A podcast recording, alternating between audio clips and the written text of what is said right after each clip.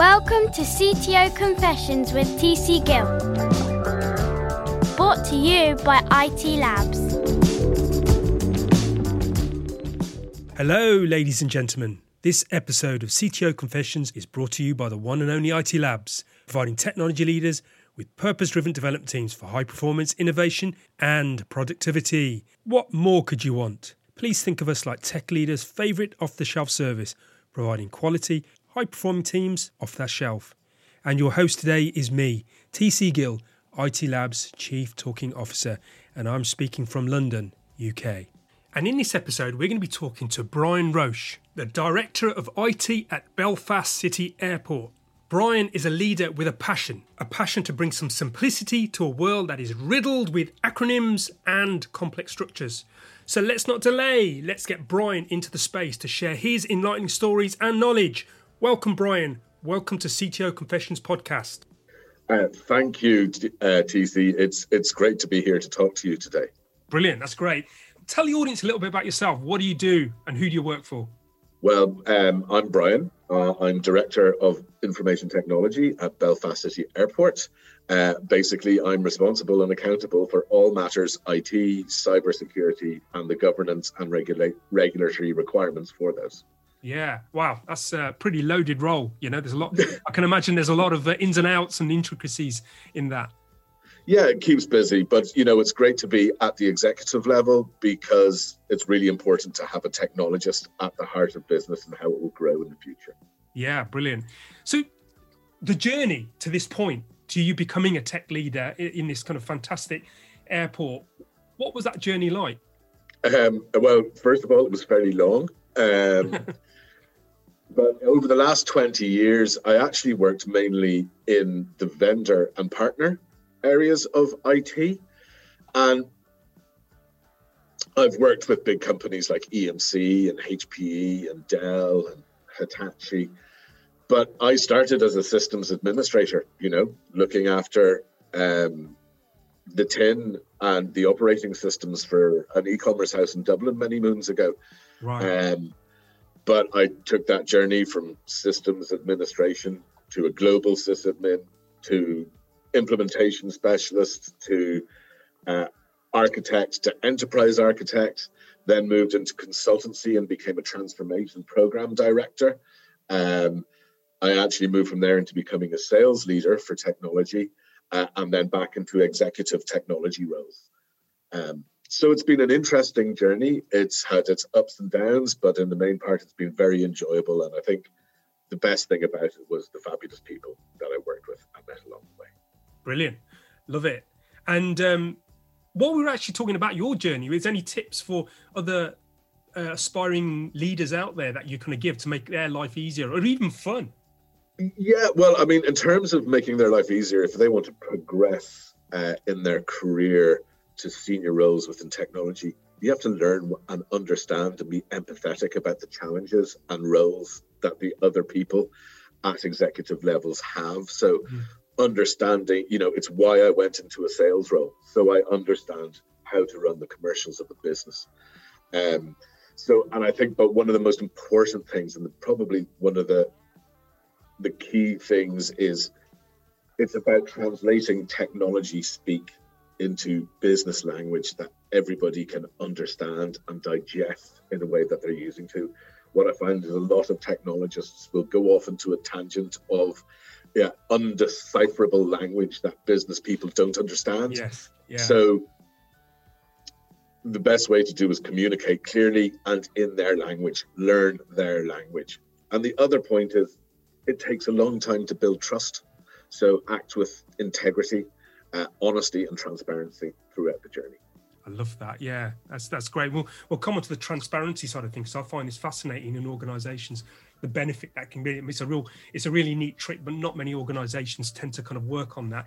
Um, but I, I, just, I was just thinking actually when you mentioned around that translation from the kind of tech world to the to the uh, to the business world. I wonder if Google have got a translator, you know, a universal translator for that. You know, that'd be brilliant, wouldn't it? You know.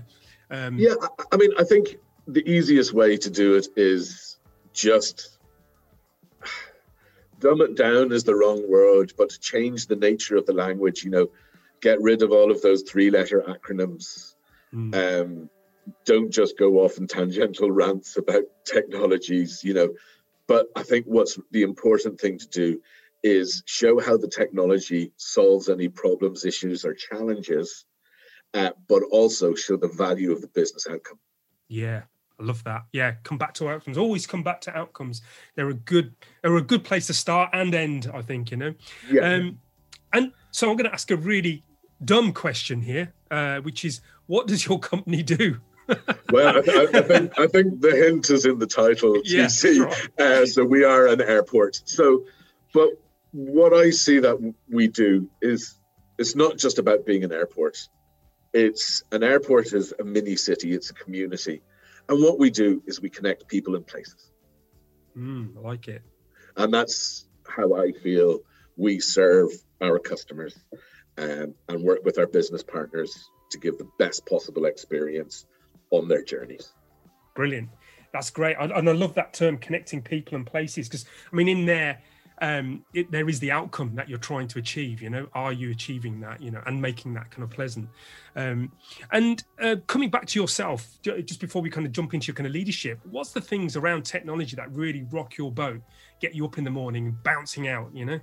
Yeah, well, rock your boat is an interesting phase, phrase for me because my passion is sailing, oh, uh, which is also very uh, technology based.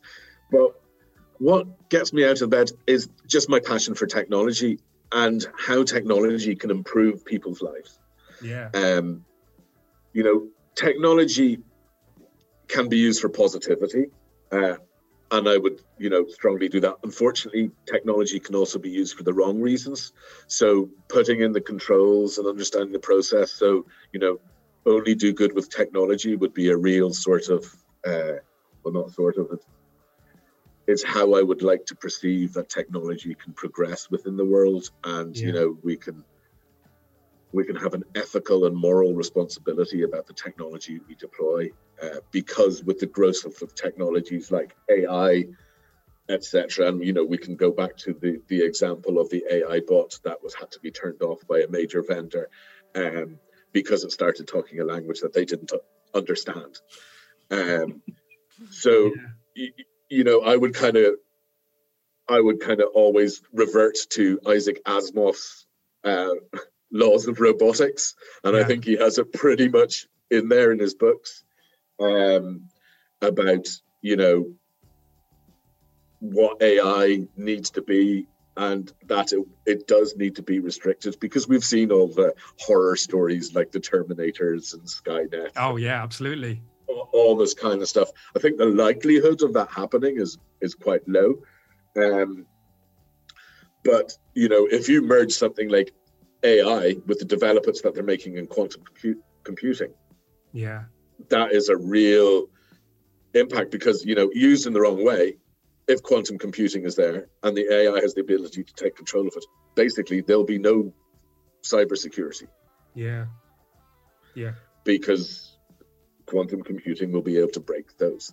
So, I mean, that would be my future concern. But I think, yeah, going back to the question, which was, what do I get out of bed for? And that is, you know, the people I work with, the technology I work with, and just that kind of we can striving to always do better, striving to exceed. Mm. Uh, you know, there's very few things that are perfect. You get close to perfection as you can. And if, you know, in some areas you might be able to take leaps and bounds and change things significantly very quickly other little things that might just be chipping away bit by bit just to get the right outcomes. Yeah, love it.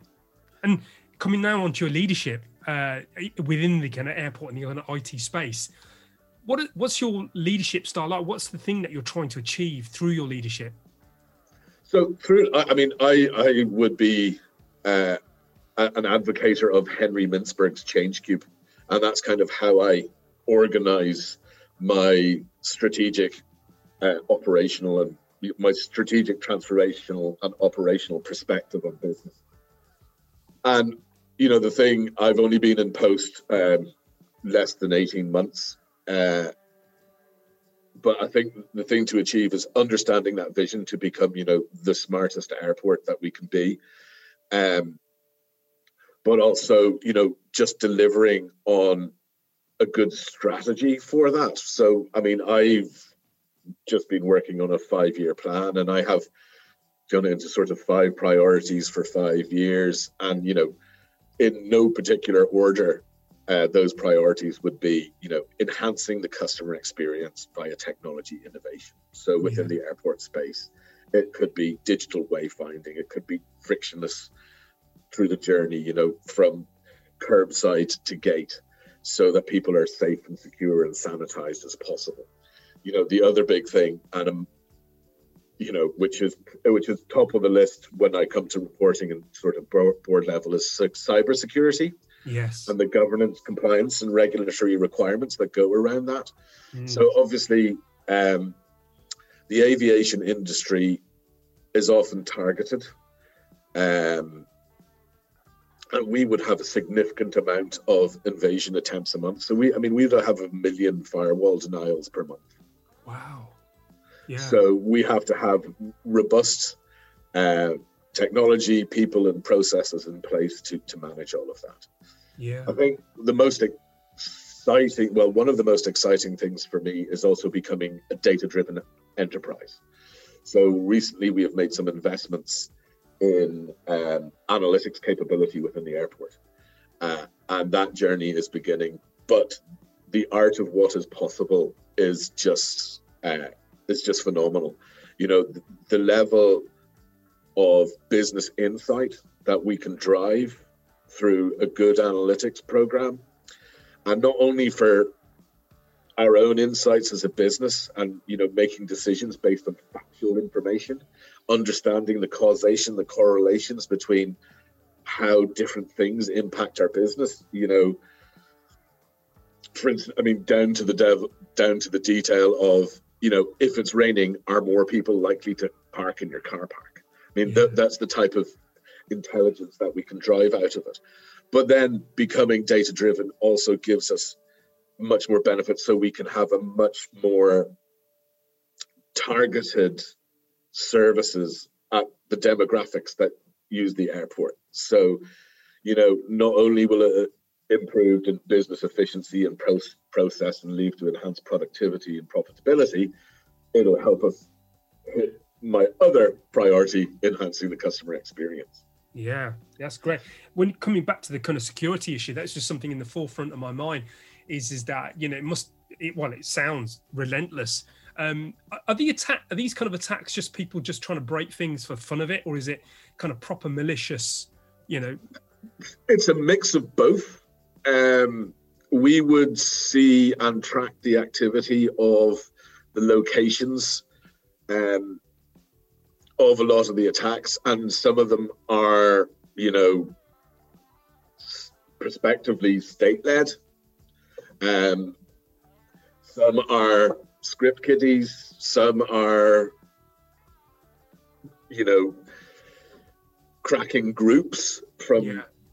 uh, from around the world. But you know, it's just I, I have a very you know good view of security and what you can do within it. And actually, the best protection is education of your internal people yeah. aligned with sort of you know making sure that your user accounts are regularly reviewed and that people only have the permissions that they require you know making sure that your virtual and logical environments are separated either logically or or, or physically um you know there's a whole bunch of you know good practice things um as I said, like locking down your user accounts, uh, keeping on top of your your permissions. Um, oh, there's there's a whole load of them, but there's kind of five mainstays. Yeah. But I've actually found that education um, is one of the primary uh, defenses because phishing and smishing is actually a huge amount of yes. the attacks that we get. Um, and within that, we have an education program. We actually run our own phishing and smishing simulations uh, in partnership with uh, some of our cybersecurity uh, partners. uh, which is a really effective way of doing it because if somebody clicks on it, they get an education yeah, series. So I've fallen foul of that one a few times. yeah. Um, but we ran a program called Be Vigilant, uh, and which started be at the first lockdown for COVID, um, because traditionally we've been a very location based uh, business where people come in, would have traditionally come into work. So when COVID hit, we had to quickly transition, whereas we might have had 15 people who would regularly work remotely, we now had to get 70 odd. So our business is actually very lean in terms of the team, and we have outsources and out tasks for different parts of the business. But you know, within essentially three days, we had everything in place so that everybody could work remotely and securely. Yeah. Um, and you know, with all of the requirements in terms of multi-factor authentication, all, all that kind of stuff. So, uh, yeah, I mean, securities has to be number one on the agenda. I mean, if in the executive team meetings, number one on um, our CEO's lips is safety and security, of which cybersecurity falls into. So we report on that on a weekly basis. And we have a very comprehensive reporting uh, structure through the business. We have our information security board, and we do monthly reports reports to uh, the executive board for the business. So you know, it's it, it is something that has a lot of um, takes a lot of time, effort, but it's required because again it's all about providing an environment that people feel safe and secure with so um, you know uh, we we've had three denial of major denial of service attempts this year wow. and we didn't have any impact to operations yeah. uh, and that says a lot both for the internal team and the nature of the people but also with our, our, our managed service provider for who, who, look after the firewalls for us excellent um, sometimes it's better to task out those things where somebody can just do it so much better than you could ever develop the capability in house. Yeah. Um, so, yeah. Yeah, that's good. Yeah, I mean, sec- security security is a big thing, and uh, is, it is interesting. Um, you know how the, this role has actually become a specialized thing within the kind of tech mm. leadership space. Um, and um, and I, I, like your kind of idea also as getting partners in to kind of manage that because they have the expertise, they have the uh, they're probably seeing a bigger picture as well. There's this kind of cross pollination of of awareness and understanding. As well as that, they also have economies of scale. So yes. I mean, if they can deliver stuff as a service on a one to many, I, I would never be able to compete with that from a cost perspective. Yes you know they can deliver me a service it's something that if i had to invest in the capital and the technology and all that kind of stuff i could never achieve that without mm. working with partners and i think it's really important to do so but if i just flip back to my five priorities yeah um, just finish them off sure. while we could the uh, one after the analytics is like the simplification and consolidation consolidation of IT infrastructure and software. So getting rid of all of the fluff you know, yeah. if I have two systems that both have the capability to do one thing, I look at the two systems, look at their capability, and get rid of one of them. Um, and he's, you know, we've gone from a traditional uh, sort of three tier um, storage area network into a private hybrid cloud using uh, which incorporates uh, hyperconverged infrastructure as well. Yeah. So, you know, that's given us a lot of flexibility because we have this cloud like service and we have the, the ability to burst out should we need more resources. We also have the ability to fail over to another site should we need to, but I don't have to have the additional cost and of having the two things up and running. It's ready and waiting should I require it, mm. But it's only there if I require it. So, yeah. you know, it's that that kind of I, I kind of feel that you have to go to a hybrid model. It's very difficult to go to a full cloud model unless you start there. Right. That's quite an interesting perspective. Yeah. And the, the other perspective is cloud isn't always cheaper. I mean, if you face it, cloud is not a location, it's an operating model, it's a consumption based operating model. And now most vendors can do that on prem, off prem, or in a hybrid way. And, you know, that's the journey I decided to take because there's some very just cloud works for certain types of workloads and doesn't work for others. So if you've got a, a lot of data but very little change, the cloud is very expensive. When you can burst up and down and pay as you consume, then that's a much better model for cloud. Yeah. So I think it's understanding and classifying your applications. So I kind of there I've kind of did an application mapping exercise and classification. So what applications do what, where do they reside, uh, and how are they served? So essentially, my goal is anything that I can move to software as a service, I will. Because mm-hmm. again, that's about economies of scale, getting a lot of extra functionality without the additional cost. And also now I manage an SLA rather than having to run that completely and totally by myself. So what I can move to SaaS, I can, but it means that my key team can focus on what they need to focus on because everything that we outtask, yeah, in terms of because I would see software as a service as an outtask for that specific thing.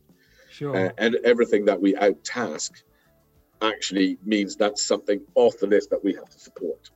Yeah, that's that's quite an interesting uh, perspective. I, I had uh, an image that there's a kind of mix between in-house, uh, what I call kind of native applications, and then the yeah. staff stuff. The, the, the, thing I'm curious around is, is that obviously with the uh, airport, you, you, know, it's critical. You know, uh, it, it's um, you know, it's part of the critical organs of, of uh, your kind of local region and, and maybe yes. even the nation.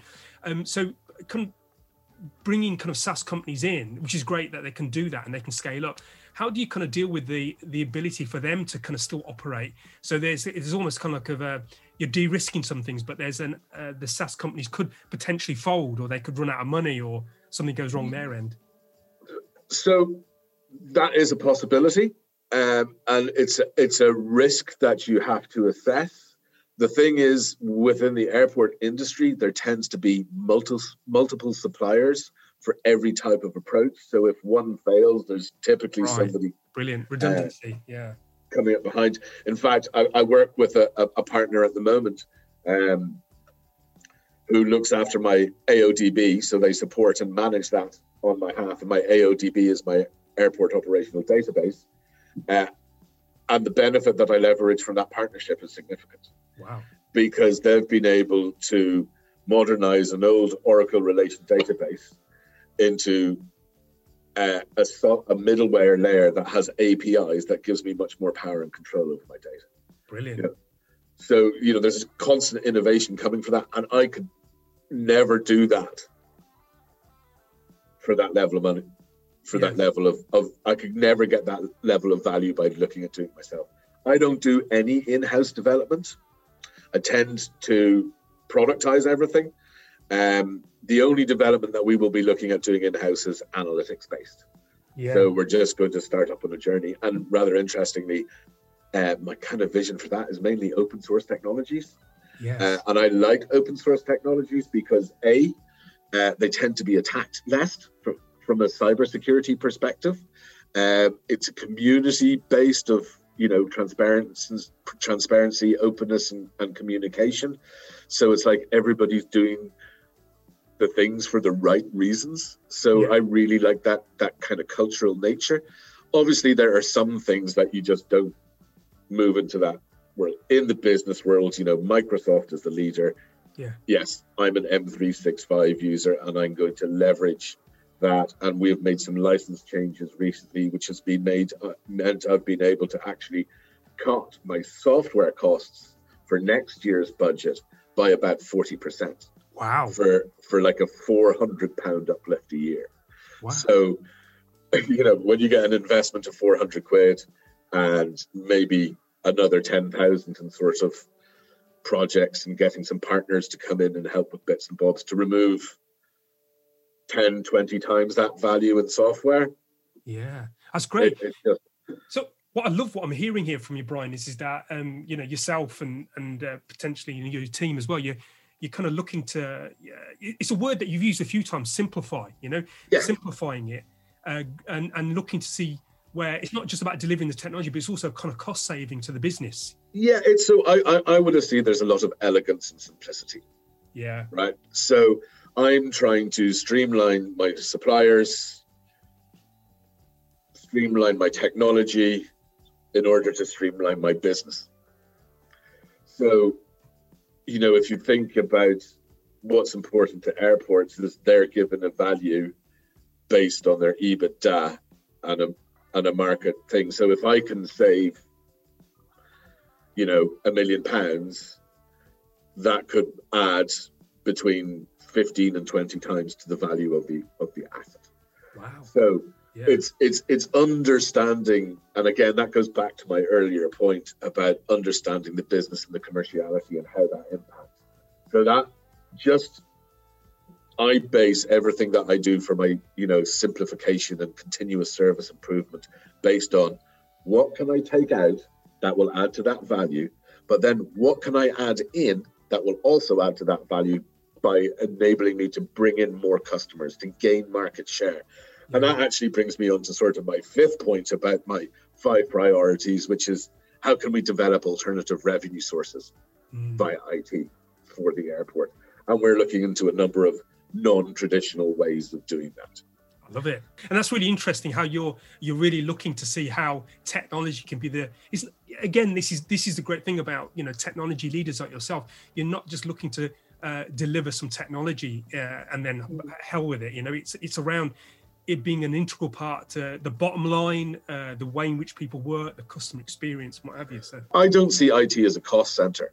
It is a profit center and a business enabler. Technology is now fundamental to our way of life. It is integrated and essential. And so much of the systems and the functionality and the things that we do on a daily basis are underpinned by technology.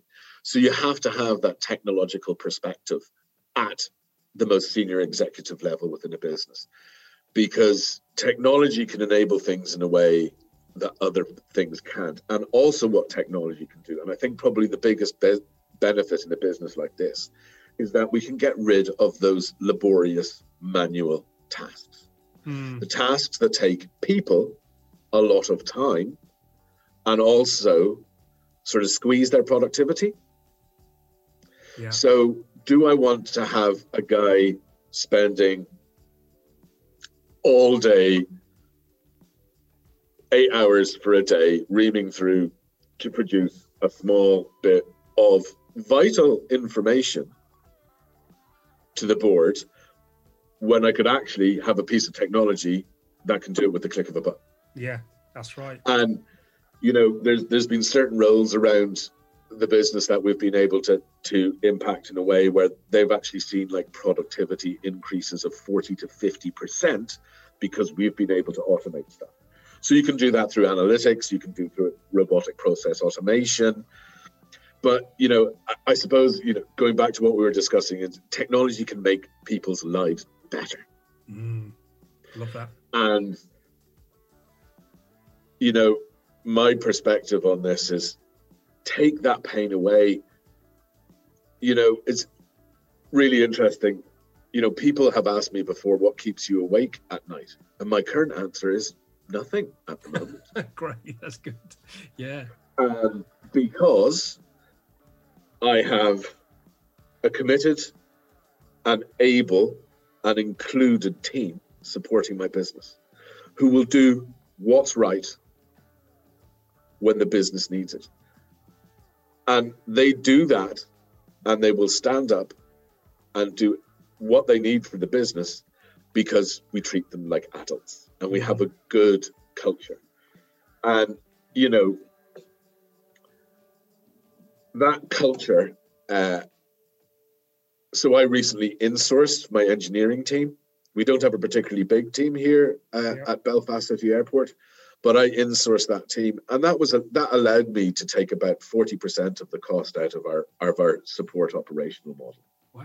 Okay. I mean, because I could now use support resources. Yeah. It, it, yeah, it's they're very big savings, but also the productivity, but the drive and the motivation of the team and the people, and it's kind of resonated across the the business that the change that we've done with the support operational model and bringing the team in house people have seen, you know, improved support, issues being resolved quicker, uh, a better suite of technology supporting them in a bit better way. It's, you know, and, and I suppose the question is then how did I do that? I did that by sort of, you know, going with the core values of the airport, and we have published values. They're on our website, and those core values are total respect, full accountability, openness in our dealings, absolute care, and obvious passion. So, you know, they align with me from a moral and ethical standpoint. I like to right. treat people as I like to be treated. And, you know, in terms of, you know, driving a team, I think that's really important. If you empower people, if you make them part of the decision making process, if you look for their viewpoints and perspectives and the impact that different technologies or processes can have on the business, not only will they go off and be bought into the process, they'll do it faster, they'll do it better. Um, and it's all about getting that buy in. But you know, you give people responsibility and accountability, and they will stand up. Yeah. You know, I I am a huge advocate um, of just trust. And trust for me is the most important word in business. In business, I need to trust my business partners. I need to trust my team. I need to trust my colleagues that we're all going to strive to meet the vision and the mission of the business in the same way. And I believe I enable that by having a really good, close, and sometimes no holds barred relationship with the team. And I'm not going to call it my team because it's our team. Yeah. People don't work for me, they work with me. Yeah. And I think just those little things can make a huge difference. So we have a weekly IT team meeting. Uh, at the moment, obviously, it's it's virtually, um, but we go through what are the changes coming up, what are the tasks, how is it going to impact this, what other things are coming down the business. Sometimes there are things just that you know at an exec level that you can't uh, communicate to your teams. But I, sometimes I'll just go, hey lads, just remember, sometimes there's stuff I just can't tell you. And if I put something down, it's because of another business reason. And I tell them the line that I'm going to say. I just go, I'm sorry, but I can't go into that at the moment. Yeah. They then understand that there's a wider business challenge. Yeah. And that I'm trying to work on it. And once I can give them transparency on it, I can. Yeah. So, I mean, you know, just treating people like you like to be treated, yeah. treat people like adults and empowering them. Going, you're responsible for that to me. You said you're going to deliver it by then great. And the other thing I, I always like to, to say is uh, under promise and over perform. Yeah, I like that. And I love the uh, element of trust that you kind of mentioned there, because this is part of Patrick Lencioni's uh, five dysfunctions of a team. You know, it's the lower echelon, and yeah. uh, and I think you're you're right. You know, I mean, ultimately, businesses are a social system. You know, and yeah. underlying that is trust. You know, that's where the communication really enhances. So, yeah, I couldn't agree more. I mean, I would much rather have a low performing, high trust individual than a high performing, low trust individual. Yeah, yeah. Tell me about it. Yeah. And, you know, because of the, you know, and it's been proven, I've, I've read some uh, papers and stuff in this in journals about the damage that a high performing, low trust individual can have in yeah. a business. There are a few high performing, high trust people, but they are few and far between. Um, not in this business, luckily. Um, I mean, since I've joined the airport, I'm a faith. Best place I've ever worked. Um, our outgoing CEO, Brian Ambrose, has done an amazing job in building a culture. You know, last year we gave out two awards for people who've been within the business for 30 years without having a single sick day. Wow. Yeah, that's pretty impressive. We have people who we gave out five for people who'd been in the 20 in the business for 20 years. So, you know, that comes from the core values and the way that we engage with our team. And, you know, one of the things that makes me so much feel so much at home at the airport and part of the family and part of the team is that really good culture that's been here. But having a good culture like that also enables transformation because people understand that it's everything changes and it changes rapidly. And you know, if I was to give a key takeaway for uh, people in technology, is the only constant is change. Yeah. And transformation is actually a way of life. And you know, if you want to drive change, and again, go back to a previous point of climbing up that ladder, embrace change. Yeah. In a positive way. But getting the buy-in is the important thing. And you know, using those right values and the, that right cultural approach is the way to do that. Yeah. I, lo- I love that. There's a very kind of people-centric uh, approach to, to this here. And you kind of mentioned a few really nice words there, you know, autonomy, trust, accountability. Um, and th- there's a offline, there was a kind of mention of, you know, people are happier, they tend to be more productive and what have you. C- can you speak to that, Brian? Because I, I, find this fascinating when, you know, uh, technology leaders do talk about this stuff because it is important, you know, and it's, it's, uh, we're living through a great time where we actually are able to kind of talk about, you know, this aspect of humanity. Yeah. And, you know, look, as a business, the health and well-being of uh, not only our own team but our business partners on campus is really important. Mm. Um, I mentioned earlier that we had completely redone the the operational support model, and one of the things that we did was we now have people on call on weekends rather than sitting in the business. Yeah, because technically they shouldn't be allowed, and actually ninety nine percent of everything that's required can be done remotely. I mean, unless we're talking in and replacing a physical screen or something like that, mm. very few things can't be done remotely anymore. So by putting people who were used to working, you know, shift patterns and lates and earlies and how do they organize their family around that, now they kind of work in this look lads as long as we have somebody on the end of the phone between 8 o'clock in the morning and 6 p.m that we can take it. There's also somebody on out of hours support, but they only they will get called if there's a requirement. Yeah. And doing those kind of things and but more importantly, I think it was the communication and the including people in the decision making journey and helping map out that transformational journey is what really made the difference. You know, I got a, a really nice email before Christmas. So it was my first, the end of my first year in the airport. Yeah. Uh, just before uh, Christmas last year, and I listed the things that we have achieved as a team, and it was something like 24 major achievements. You know, from uh, in support, insourcing the support team, changing a provider, to you know all the different technology enhancements that we made for the business when you get a guy who comes back and writes you a letter going, you bringing me into this business and treating me like an adult has improved my home life, is what yeah. this wow. chap wrote. He goes, you know, I'm in better form, so I argue less with the missus. I have more time with my kids.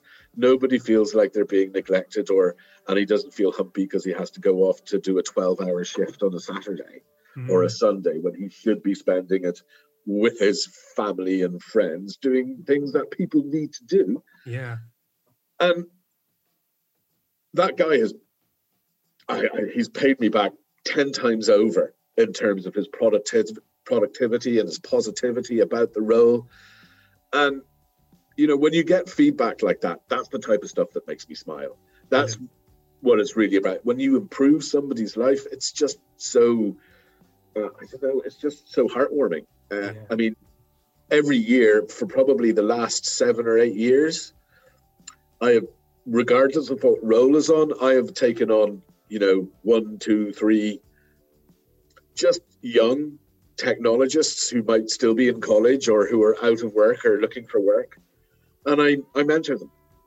And the only thing is that I do is go, the only thing that I'm going to ask back from you is I might have another guy who was in your position 10 years down the road when you're head of software development at a big company or something, and I'll ask you a favor to give a guy a lift up on the ladder. Yeah. Um, or not just a guy, a person, a, a lift up up the ladder. Then do the same favor for me that I did. Yeah. I love that. Pass it on. You know, you know. Again, yeah, it's for me, and you know, it's worked really well. Yeah. Um, and you know, so probably over the last sort of five years, I've been able to help 12 to 15 young people, you know, guide them to the type of role that suits them, you know, enhance their marketability in terms of their CV.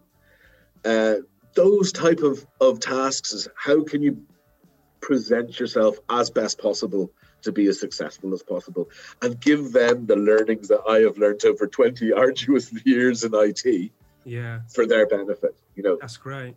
And passing on that with yeah passing on that wisdom and, and leadership learning what have you it kind of helps people not fall down old traps. I mean it's good for people to make their own mistakes but uh, sometimes there's ones where you can see the mistake uh, through awareness as opposed to and learning as opposed to having to kind of go through the pain of it you know?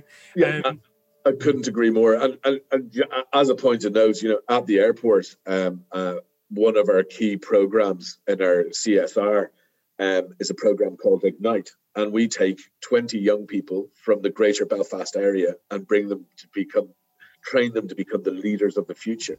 Wicked, yeah.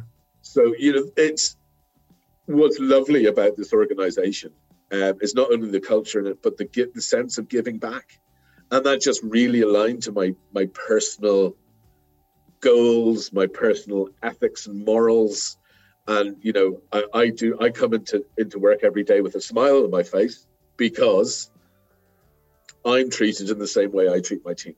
Yeah, that's great. And it, it's just really refreshing. And uh, yeah. Yeah. So that's, I mean, it's a great example of uh, how culture can affect uh, the business and uh, you know going beyond that into kind of people's homes. And that really resonates with me because as a leader myself this is one of my kind of purposes is to is to kind of create those um, nice little kind of ripples that go f- beyond the work environment. And, and, but also they kind of reflect back in kind of bizarre ways of creativity um, um, having your kind of uh, people implicitly have their kind of skin in the game to want to help the business then you know? Hmm. that's going to affect the bottom line. Yeah i would say there's no such thing as a bad idea tc yeah. You know, even if it sounds silly, saying something like that might spark some other yes. bit of creativity to allow to do it. So there is no such thing as a bad idea. And the thing about transformation, we know change is a constant, right? The thing yeah. about transformation is if you have the right culture, transformation becomes a part of the daily life of the people within the business and they embrace it rather than block it which yeah. is what you'll see in a lot of traditional siloed organizations where people are allowed to empire build. Yeah. So, yeah. I, empire building is one of those things that I sort of despise in business. And when you hear people referring to their own empire, it just drives me barmy. Yeah. Um, because it's not their empire. That's the wrong way to look at it. Yeah. You know, it's a business. We should all be working towards the same vision, mission, goals, and objectives to do the right thing for the business. And if you do that and you get that buy in, you're going to have happier uh, teams working with you. And the cultural aspect is the hardest thing to change, mm. but it's the most important thing to enable rapid change in a positive manner. So Brian, there's a there's a few elephants in the room here that I want to kind of speak to, and uh, and you know one of them is the uh, elephant in the shape of a virus called COVID, and the other one is is the event that's occurred very recently uh, within the UK, which is the Brexit as well. Do you want to speak to that and the impact it's had on you, your leadership and the airport itself? Yeah, um, so COVID has obviously had a profound effect um, on the industry, and uh, unfortunately, there are many casualties of that. Uh, I think, you know, within Belfast City Airport, we've, because of the culture that we have here, we've been able to drive a lot of efficiencies and in partnership uh, with the government. For instance, in lockdown one, we had a contract to keep an air bridge open to London because it's successful. There isn't a bridge between Northern Ireland and the GB mainland. We are mm. part of the UK. So we are the air bridge. Um, you know, we're our location is brilliant. We're five minutes from the city centre of Belfast. Because we don't have a physical connection, air travel is vital to Northern Ireland, both in terms of connecting people, but also in terms of connecting business and driving the local economy here. I mean, we're in the top left corner of Europe, mm-hmm. where, you know, at, at the point of an extreme of Europe. So having that connectivity is vital for our economy. And COVID has obviously had a, a, a, massive impact. And, you know, we're seeing a huge pent up demand, especially for that sort of what we'd call VFR travel, which is visiting friends and relatives. And I think, you know, hopefully soon the government will announce a joined up perspective on that to allow people within the common travel area of the UK and Ireland move between the islands without any restrictions. Um, yes, I get that we might have to have vaccine passports and, and all that type of stuff. And there's a lot of uh, companies and technologies, and you know, IATA are going are, are developing one uh, for that sort of digital passport, best based on blockchain uh, for that. So I suppose from that perspective, what we need to look forward at now is growth and mm-hmm. how do we support local businesses um, by opening up that connectivity and connecting families again. Uh, you know, my mother lives in West Cork. Um, I haven't seen her in a, a year. Mm. Um, I phone her every night. Either you know, with I, I have a young son, uh, uh, rather late in life, um, and we get on FaceTime tour and stuff like that. So technology connect can connect people, but I think you know you can't give an iPad a hug. There's a huge amount of pent up demand, and hopefully we'll have some announcements that will give us some clarity on that in between the island of Ireland and the uh, and uh, the island of GB to actually open up those travel lines again and let people go and, see one another. And, you know, it's been a long and hard graft with COVID, and, you know, people need that relief. They need to go and be able to see their families and friends and do business again. Uh, mm. it, it's important for all of us because, you know, the virus itself isn't all of the impact on it. I think you know there could be a much greater fallout in terms of the impact that it's had on the, on the societies within the UK and Ireland. Um, it could be much worse than the actual virus itself. And not that I'm downplaying that in any way, shape, or form. But we also have a really interesting perspective in, in Northern Ireland, and I jokingly call it Schrodinger's Northern Ireland, hmm. um, because we're in the EU and we're not, and we're in the UK and we're not, all at the same time. But we have a really unique opportunity that we have access to two very large markets from Northern Ireland that nowhere else has. Mm. So, you know, we can deal with the EU, we can deal with the UK, and that actually gives Northern Ireland a unique economic advantage in terms of companies can set up here and they can sell to both markets. And things yeah. So, you know, I'm, I'm we're hoping to leverage uh, the benefit of that. We have some ideas in in the treadmill, um, spurning away. So, you know, let's see how that all, all goes. But um, yeah, I just, you know, again, as I said, we're not connected. We're the air bridge. We need to open the bridge. Yeah. And let people see one another. And we everybody needs to heal. Yeah, absolutely. Because COVID isn't just about you know getting sick and all of those horrendous and tragic deaths that the whole nation has endured for so long. But we need to heal. We need to give a big hug hmm, yeah. to our families and friends that we haven't seen in so long. And, you know, I'm, I'm very appreciative to the companies and the government for everything that they've done and trying to get to that point as quickly as possible. Um, but I think, yeah, now's the time that we're really making a difference in the vaccine in the next, you know, month or two to really open up, Yeah. especially in our more localized area, um,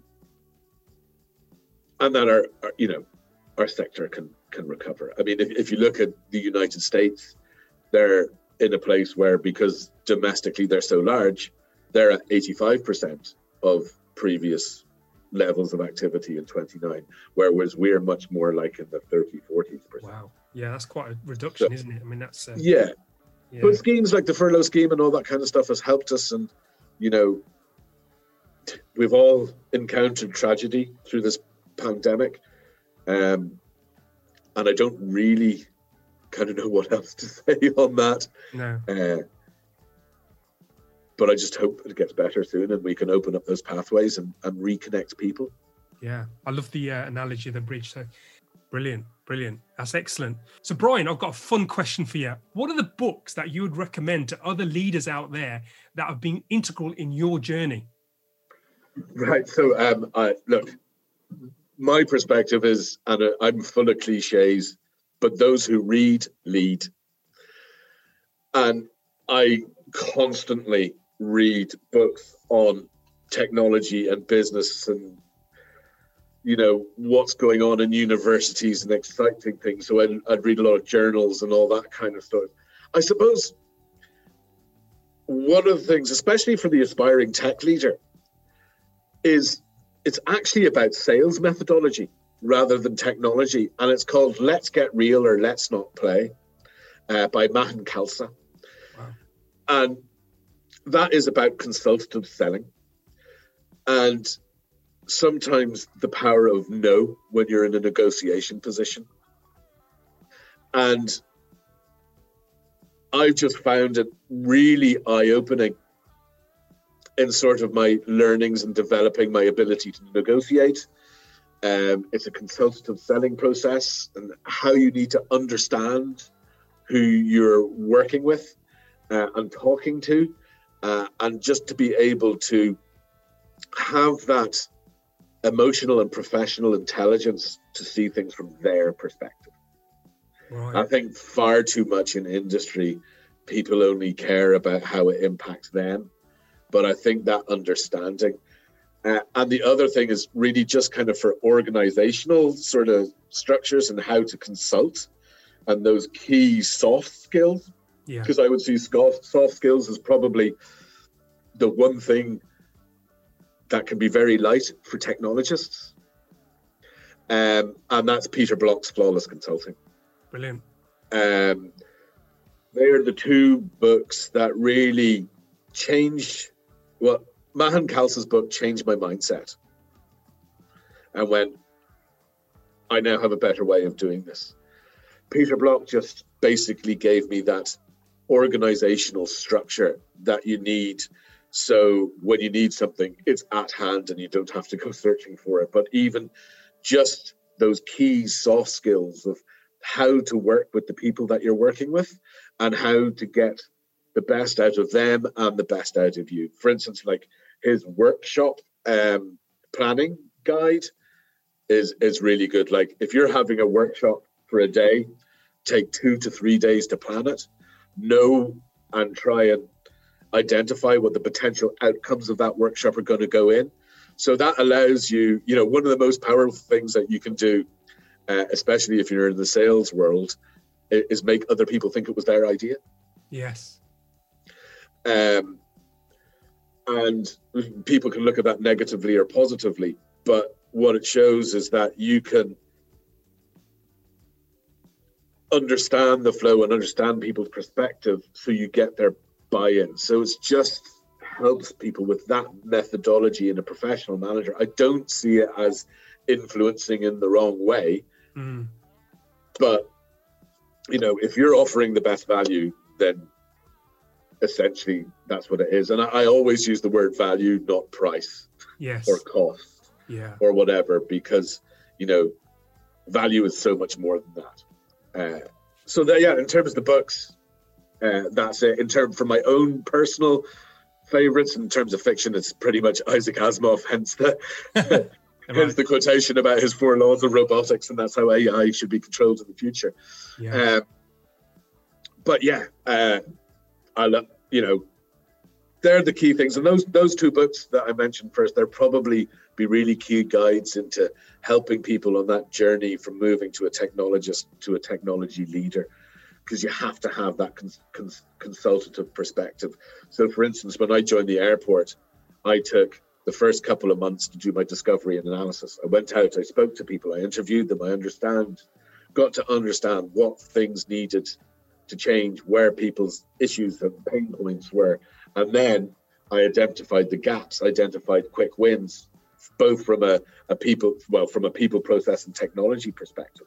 Yeah. And then I was able to make some really quick wins and take some big costs that we didn't require in the business out really quickly.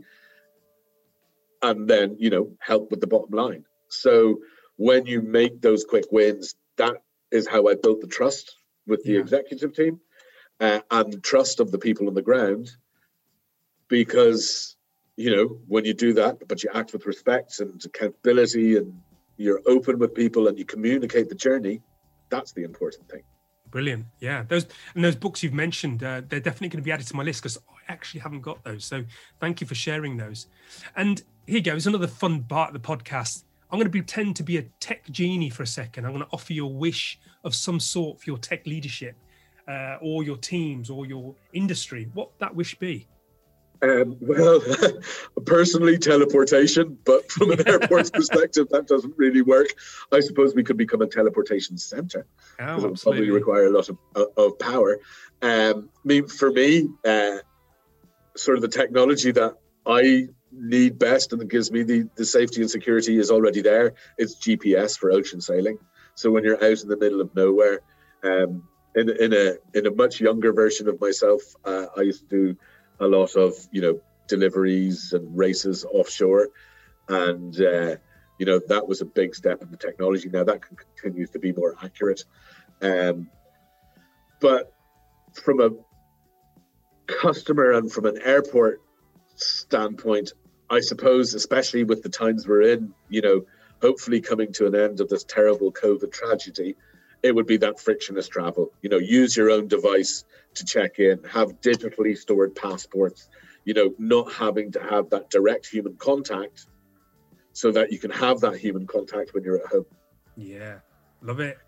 So, you know, if, if I could uh, open up the purse strings and spend my money now, it would be on, you know, sort of the, the things that will make a difference in frictionless travel for the airports, as in, you know, end to end self bag drop, um, check in kiosks, digital passports based on blockchain, um, you know, anything that can speed up the process in terms of, you know, if you look at the airport journey, there's key stress points. That's the check-in point, that's going through security, and then it's waiting to board the plane. So anything that we can do to reduce those stress levels at those key points means happier customers, and happier customers spend more. I mean, that's just a, a fact of life.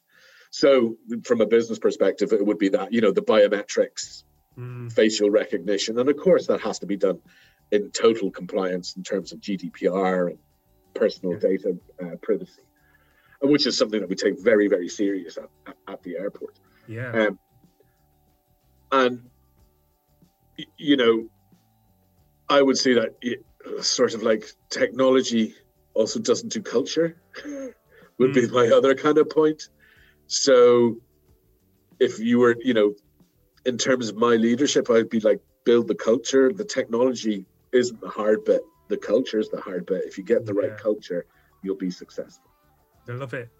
And finally, your key takeaway for tech leaders, tech leader men and women out there, what would your kind of parting gift? I've got a couple of points on that. I mentioned before that the only constant has changed. So develop a culture that enables transformation.